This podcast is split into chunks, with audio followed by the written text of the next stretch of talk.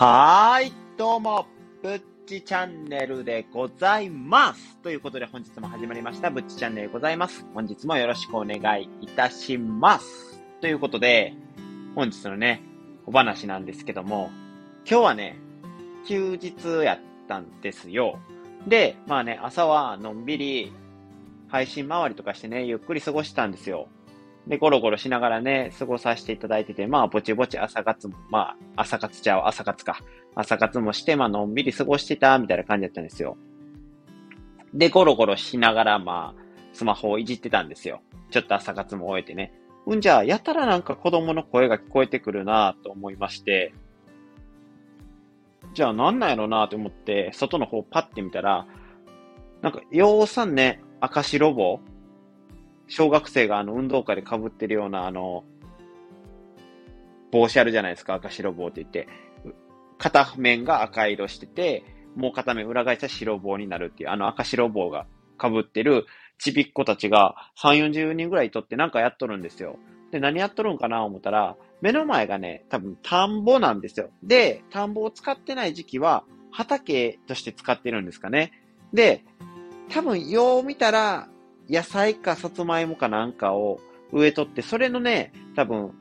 収穫の体験をさせてもらってたんですかね。だから、それでなんか小学生たちが、なんかいろいろしとって、先生も数人ついとって、で、農家の人がいとって、みたいな感じで、ざわざわしとって、多分なんかの課外授業なんでしょうね。畑を見てみましょうっていうか、畑から実際に収穫してみましょうみたいな、いいところですよね。大阪やのにね、そういうところがあるっていうのは非常にありがたい地域やなっていうふうに思いながら見てたんですけども、で、最後に、その農家の人に向かって、みんなで一斉に、ありがとうございましたっていうところをね、見て、ああ、子供って可愛いなって思いながら、可愛いなって思いながら、ちょっとね、ほっこりしたっていうね、なんていうんですか？おじさん的なね、視点でちょっと眺めていました。ちょっとね、ベランダから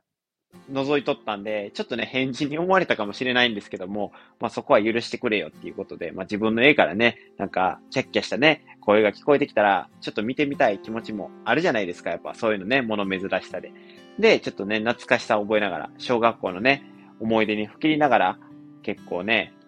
あの、見てましたね。僕も結構そういう課外授業とか、なんなら小学校の敷地内に、まあ田舎のね、小学校やったんで、その畑とかもあったんで、実際に苗を持ってって、その埋めたりするっていうのはね、やってましたね。まあ実際、大抵の8割ぐらいの生徒がね、あの水やりとか結構遠いんですよ。学校の玄関あるじゃないですか。小学校の玄関とか、みんなの下駄箱があるところから出て、徒歩、グラウンドをまっすぐ対角線に行った先にあるんですよ。で、グラウンドも田舎のところやから、まあまあ小学生からしたら結構広くて、徒歩、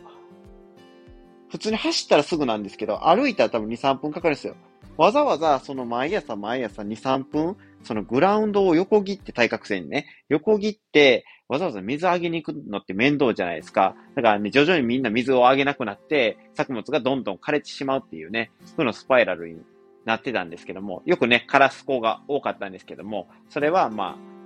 あ、なんていうんですか、水やりがしにくかったからやと僕は思っています。まあそういうね、小学生のあるあるとかを思い出しながら、ああ、いいなーって思いながら、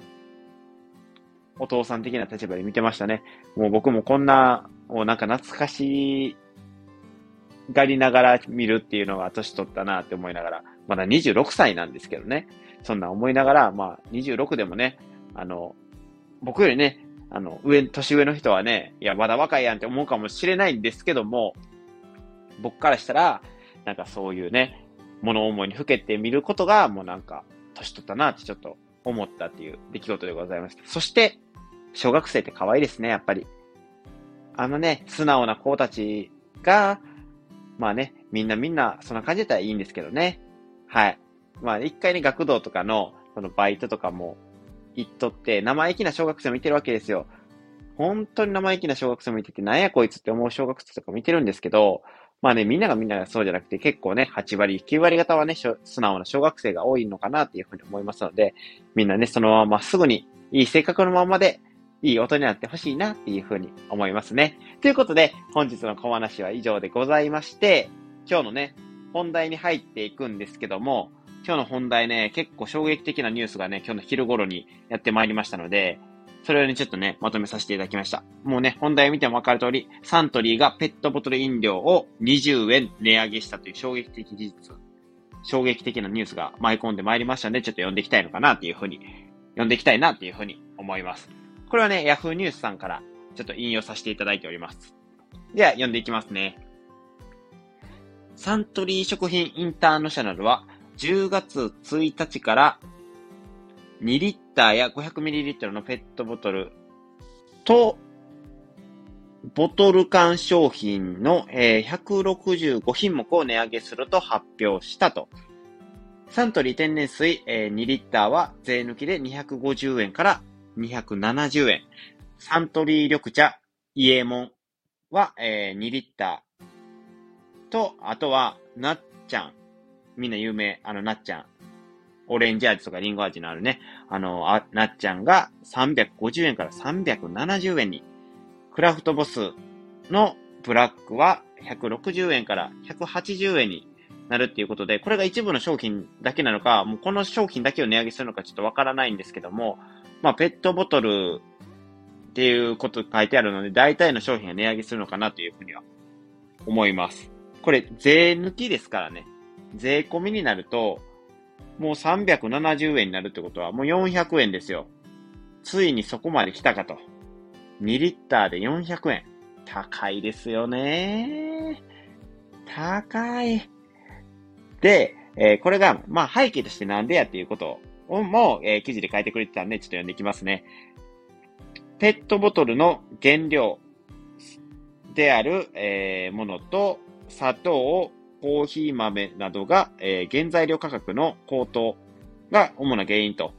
これちょっとあの読み方が下手くそやったら何なんですけども、ペットボトルの原料と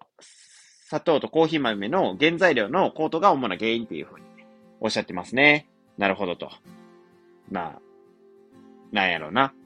大体、ウクライナとか、そんな関係なのかなってちょっと予想を張りながら、ちょっと考えてたんですけども、これについてもね、なんで上がったのかっていうのを後でちょっと説明させてもらいますね。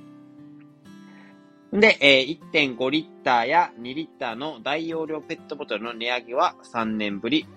小容量ペットボトルの値上げは24年ぶり。めちゃくちゃ久々に上げるやんって感じですよね。500ミリリットルの値上げっていう。悲しいですよね。もうその20年間上がっていなかった値段がね、変わってね、また買いづらい。消費行動が抑えられるようなね、値段になってくるなというふうに思います。せっかくね、なんていうんですか、昨日、クラフトボスとか、クラフトボスのミルクティーとかのなんかペットボトル飲料を紹介したのに、紹介した次の日にこれかいと思って、すごい悲しくなりましたよね。で、他にはコカ・コーラボトラーズジャパンが、えー、コーラであったりとか、あやたかなどの一部の商品をもう今月の1日からしてるっていうことなんで、もう値上げラッシュに入っております。で、ここで気になったのが、ペットボトルの原材料とか書いてあったんで、ペットボトルの原材料って実際なんなんやなって思ったのと、あとはコーヒー豆と砂糖がなんで高騰したんかなっていうふうに思ったんで、この高騰ってまあ結局ウクライナとロシアのあの関係かなとか思ったり予想しながらちょっと調べてあるんですけど、実は違ったみたいなんで、それについてちょっとね、語っていきたいなというふうに思います。で、まず、ペットボトルの原料っていうのは何ぞやという話なんですけども、ペットボトルはプラスチックと同じ原造、原料から作られていると。だからもうペットボトルとプラスチックは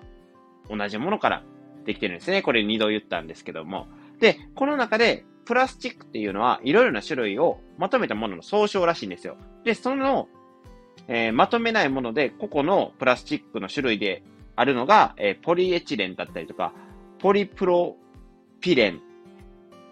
ポリスチレン、ナイロン、ポリエステル。聞いたことあるやつと聞いたことないやつがありますよね。僕もね、なんか半分聞いたことあるけど、半分聞いたことないな、みたいな。どこで使ってんのかよくわからんけど、みたいな感じですね。で、その中でペットボトルは、えー、ポリエステルから作られていると。えー、正式名称、正式名称がポリエチレンテレフタラートから作られているみたいなんですね。もうこんなん、あのー、正式名称で言ったところで全然わからないんですけど、なんか聞いたことはある気がします。一応。なんか社会とかで言うてたような気がで、その原料が石油。やっぱり石油が関係してるんかと思って。もう石油はね、今最近すごい高い。で、最近ちょっと落ち着いたとは聞いたんですけども、やっぱりね、ずっとね、170円台とかが続いてるんかな、今も。最近車乗ってね、ちょっとそこら辺が疎いんですけども。だからまあ、それが原因やろうなっていうふうに思います。で、どうやって作ってるんかって言ったら、まあ、これはもう僕も科学は詳しくないので、よく、もう適当に言うんですけども、石油を真空高温化で化学反応させて作ってると。で、そっから作る樹脂を多分加工してペットボトルしてるんやと思います。これはもう、あの、大雑把に言うてるんで、もしね、詳しいやり方聞きたいよって思う方は、あの、ぜひね、そのネットとかで調べていただいたらいいなっていうふうに思います。僕はもうね、あなんとなくこんな感じで作ってんのやなって、あ、なるほど。空気がなくて、温度が高いところでなんかやったらペットボトルができるんやなっていう風なイメージで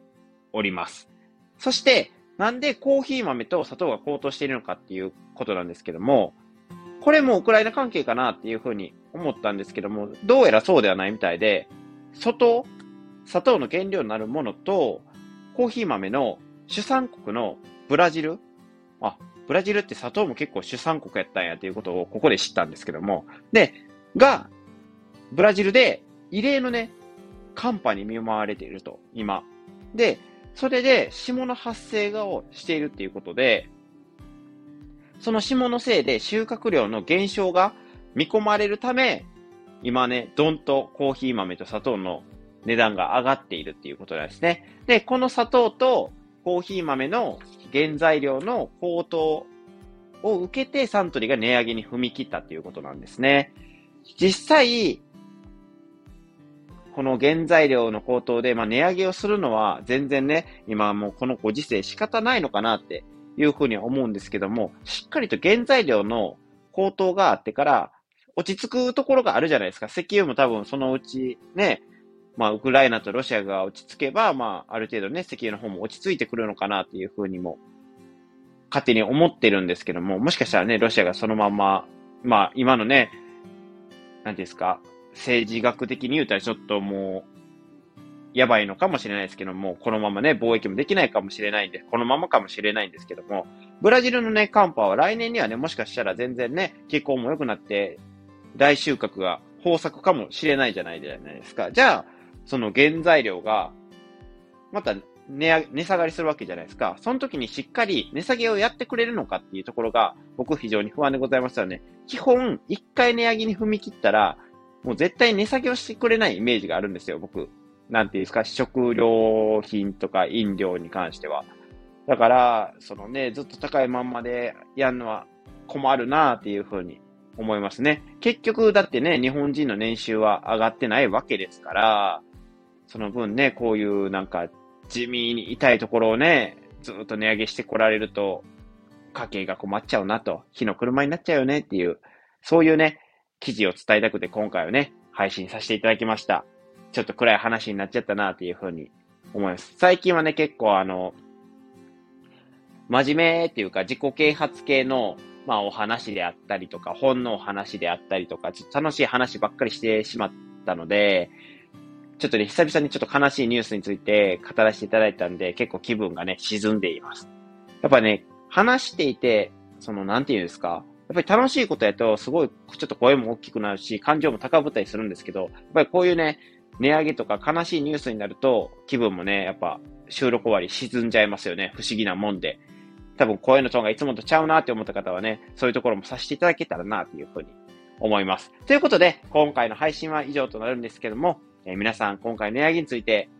どういう意見をお持ちでしょうか教えていただけたらなって思います。もし、その原材料とかが値下げしてくれる、その値下げ状態になったら時に、その、なんていうんですか、サントリーさんとかはしっかり値下げをしてくれるのかとか、そういうね、あの、